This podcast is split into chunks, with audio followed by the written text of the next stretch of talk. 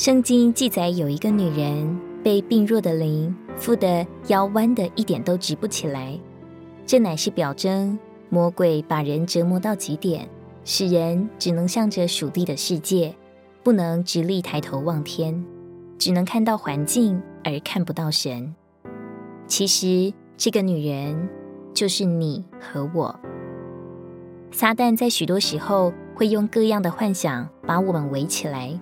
使我们误以为这些幻想就是自己的真实情形，从而叫我们的心思只在自己里面无限的纠缠，而中了他的诡计，落在了无休止的控告与搅扰中，却忘记了主耶稣是何等的荣耀得胜，于是就自责气馁，良心软弱到连主耶稣的恩典都忘记了，连主耶稣救恩的能力都怀疑了。连向主求告的力量都没有了。我们活在世事的纠缠和撒旦的折磨之中，恐怕已经是好久不曾望见主的面了。倒是耶稣看见了我们这些驼背的人，医治好了我们，我们才明白，原来主就是我们的出路。我们要仰望他，信靠他。虽然四面受压，却不被困住，出路绝了。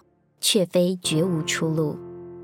当我们在地上找不到出路的时候，愿我们不要做驼背的女人，要常常举目望神，因见神的面而看清方向，因拉住神的手而得加力。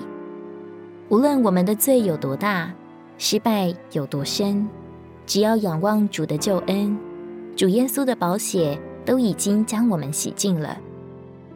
启示录十二章十一节，主说：“弟兄们胜过他，是因羔羊的血，并因自己所见证的话。他们虽至于死，也不爱自己的魂生命。”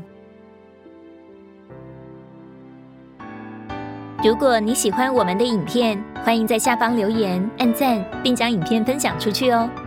天天取用活水库，让你生活不虚度。我们下次见。